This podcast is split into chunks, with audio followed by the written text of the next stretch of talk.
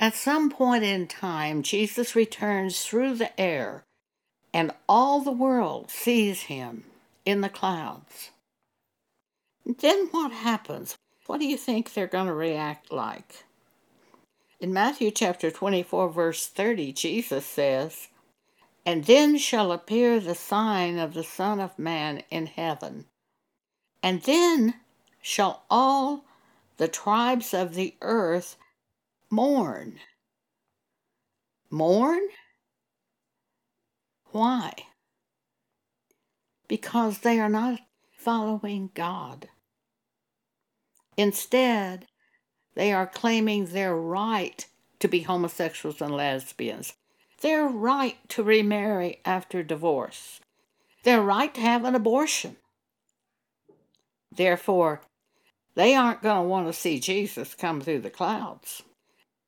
And when they do see him, they will mourn.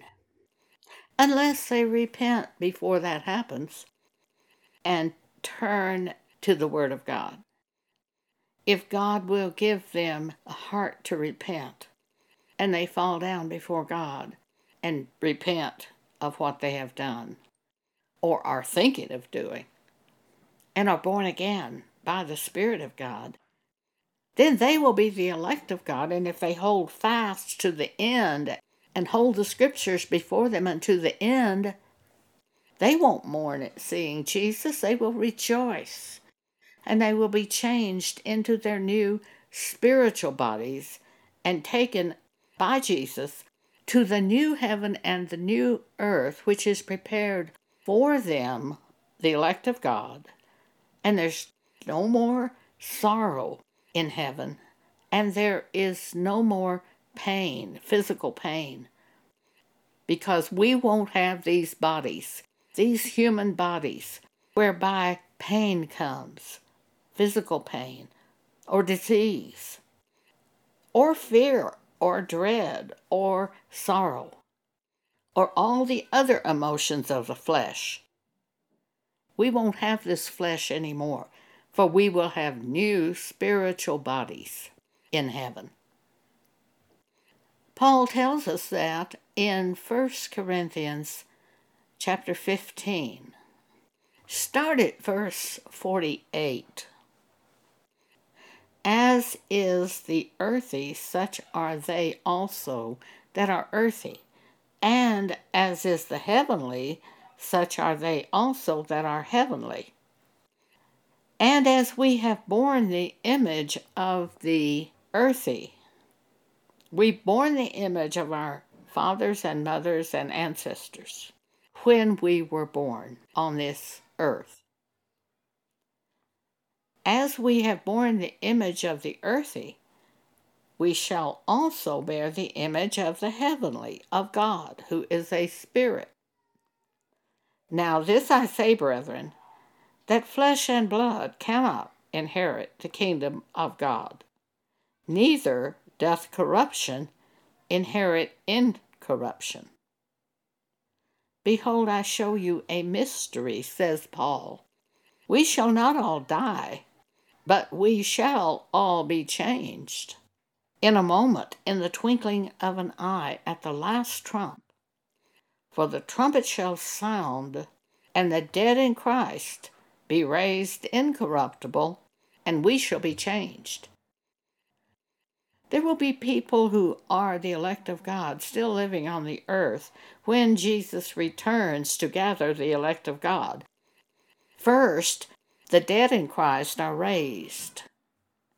And then those who are the elect of God and still alive on this earth are changed into their new spiritual bodies and rise to meet Jesus in the air and are taken into the heaven and earth that's prepared for them the new heaven and new earth that God has prepared for the elect of God. And we won't have these fleshly bodies in the new heaven and new earth.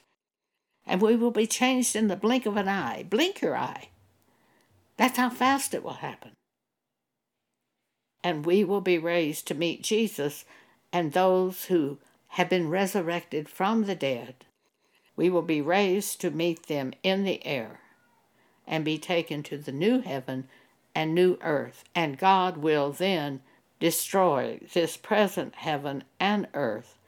Says the sky will roll up as a scroll and be on fire. The earth will be dissolved by fire. Everything you can see with your natural eye is going to be destroyed by God at the end. We read that in 2 Peter chapter 3. Start at verse 10. But the day of the Lord will come as a thief in the night, in the which the heavens shall pass away with a great noise, and the elements shall melt with fervent heat. The earth also and the works therein shall be burned up. Seeing then that all these things shall be dissolved, what manner of persons ought ye to be in all holy conversation and godliness? Looking for and hastening unto the coming of the day of God, wherein the heavens being on fire shall be dissolved, and the elements shall melt with fervent heat. Nevertheless, we, according to his promise, look for new heavens and a new earth, wherein dwelleth righteousness.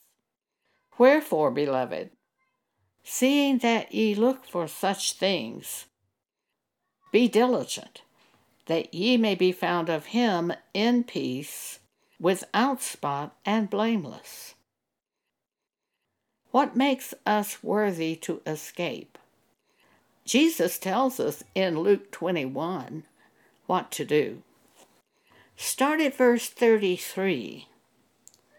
Jesus says, Heaven and earth shall pass away, but my words shall not pass away. Take heed to yourselves, lest at any time your hearts be overcharged with surfeiting, which is overindulgence, and drunkenness, and cares of this life, and so that day come upon you unawares. For as a snare shall it come on all them that dwell on the face of the whole earth. Watch ye therefore, and pray always What's he talking about? Watch yourself, and anytime you're concerned about anything, turn to God. Oh, God, help me with this. Anytime you have any trouble, stop and say, God, please help me. Show me what to do. See, pray always. Watch what you're doing. And pray always that ye may be accounted worthy to escape. Why would you be accounted worthy to escape by doing that? Because you're connecting with God continually. You're connecting with God continually through prayer, through talking to God about things, through thanking God for the things you have. And when you're frightened, you turn to God, help me. You're connected with God. That makes you worthy to escape all these things that shall come to pass, and it makes you worthy to stand before the Son of Man because of that continual connecting to God through prayer.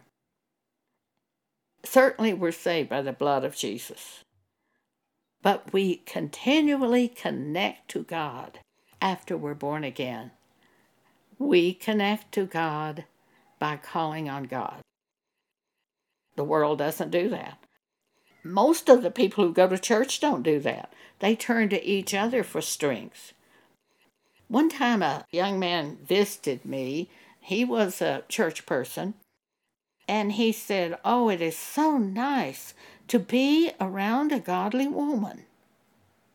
But he said it's good for you too, because now you have someone you can tell your troubles to. And I said, Well, I don't tell my troubles to humans. He said, You don't? Well, who do you tell your troubles to? I said, God. He said, Oh, Philippians chapter 4, verse 6. We must continually do this day by day, second by second, throughout every day. Be careful for nothing, but in everything, by prayer and supplication, with thanksgiving, let your requests be made known unto God. Now, when you do that, we have a promise attached to that to that statement. When you do that, and the peace of God, which passeth all understanding, shall keep your hearts and minds through Christ Jesus the Word. The Word that God brings to you enables you to live in peace. So you say, Oh, God, help me. He sends you a word by the Holy Spirit who reminds you of the word, and you rejoice in the word. And by that rejoicing in the word, you live in peace. And it makes you worthy to escape because you're connecting with God directly, not through another human, by going directly to God in prayer. So the people of the world and the people of the apostate church demand the right to live the way they want to live on this earth. Proverbs 14:12 There is a way that seemeth right unto a man, but the end thereof is the way of death. But we hold out the word of life, the word of life to people. So they come across our path and they demand the right to divorce and remarry. And we hold out Mark 10, 11, 12 to them. Jesus says, Whosoever shall put away his wife and marry another committeth adultery against her, and if a woman shall put away her husband and be married to another, she committeth adultery. So all of a sudden they have a choice. They can go in the way of life, or they can go in their own preferences, demanding their own rights to do what they want to do on this earth, and go in the way of death. A homosexual or lesbian comes across our path, and they say, Well, does this mean you support homosexuals and lesbians? And you say, This is what God says about the subject of homosexuals and lesbians. In the Bible, Romans chapter 1, verses 26 through 28. For this cause God gave them up unto vile affections. For even their women did change the natural use unto that which is against nature. And likewise also the men, leaving the natural use of the woman, burned in their lust, one toward another, men with men, working that which is unseemly, and receiving in themselves that recompense of their error, which was meet. And even as they did not like to retain God in their knowledge, God gave them over to a reprobate mind to do those things which are not convenient. You're holding out the word of life to them or they demand the right to have an abortion, which is destroying the heritage of God. Psalm 127, verse 3 Lo, children are an heritage of the Lord, and the fruit of the womb is his reward. So, by the abortion, the woman denies the right for her mother and dad to have that grandchild. She denies the right of her brothers and sisters to have that niece or nephew. She denies the right of other children to have that brother or sister. And worst of all, she cuts off a part of her own flesh, which to the end of her life she is saying, If only I hadn't done that that child would now be such and such an age. Will she ever be able to really stop thinking about that as long as she lives on this earth?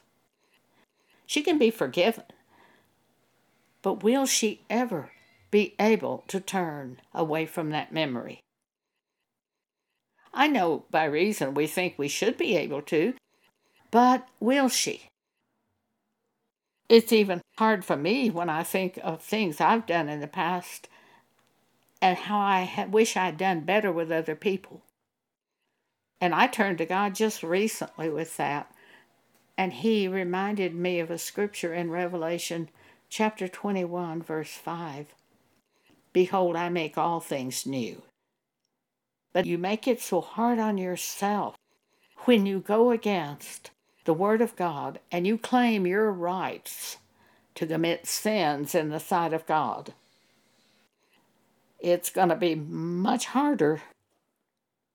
So, how can there be any wonder in the fact that Jesus said, when he comes through the air to collect the elect of God before God destroys this present heaven and earth, Matthew 24:30, Jesus says, "And then shall appear the sign of the Son of Man in heaven, and then shall all the tribes of the earth mourn. And they shall see the Son of Man coming in the clouds of heaven with power and great glory. They will mourn when they see this because they're not following the Word of God. They're pursuing their own desires on this earth. They're demanding their own rights on this earth. And they will mourn when Jesus returns. So take pride in those sins until you see Jesus coming through the air and then begin to mourn. 2 Corinthians 5 10 11 For we must all appear before the judgment seat of Christ, that every one may receive the things done in his body according to that he hath done, whether it be good or bad. Knowing therefore the terror of the Lord, we persuade men. Thank you for allowing me to share with you today.